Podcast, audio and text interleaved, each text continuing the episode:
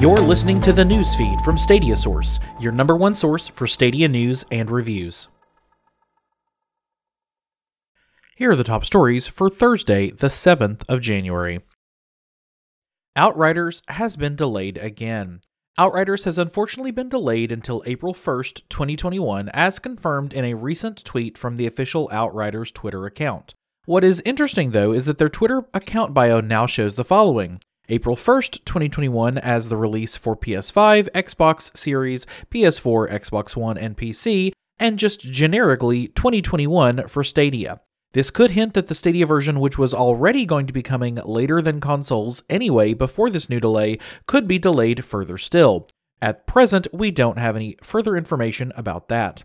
They also mentioned that a demo of the game will be coming ahead of this new release date on February the 25th, 2021. However, whether this will be the case for Stadia 2 remains unseen at the moment, given that the demos on Stadia are a relatively new thing and not every game has had the option yet. We will keep you updated if we do get news that the demo will be coming to Stadia. You can check out the trailer for Outriders on our website.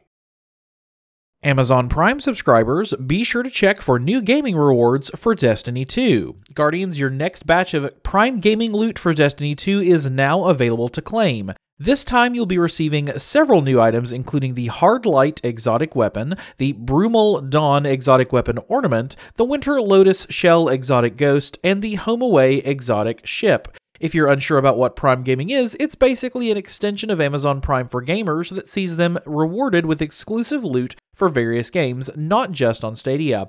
You do not need to pay anything extra for this feature if you are already subscribed to Amazon Prime. All you need to do is link your Twitch account and the loot is yours. This was formerly known as Twitch Prime before a recent rename. You can head to the Amazon Gaming Loot page linked from our website to claim these items. You have until January 27th.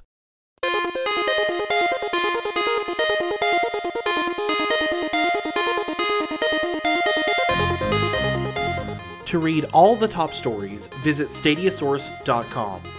The newsfeed from StadiaSource is produced by Avery Kraus.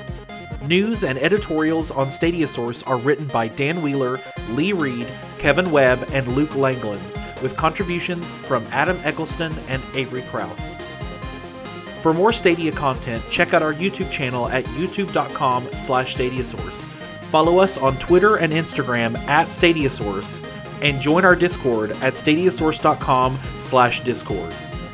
Thank you for listening to the news feed from Stadia Source, your number one source for Stadia news and reviews.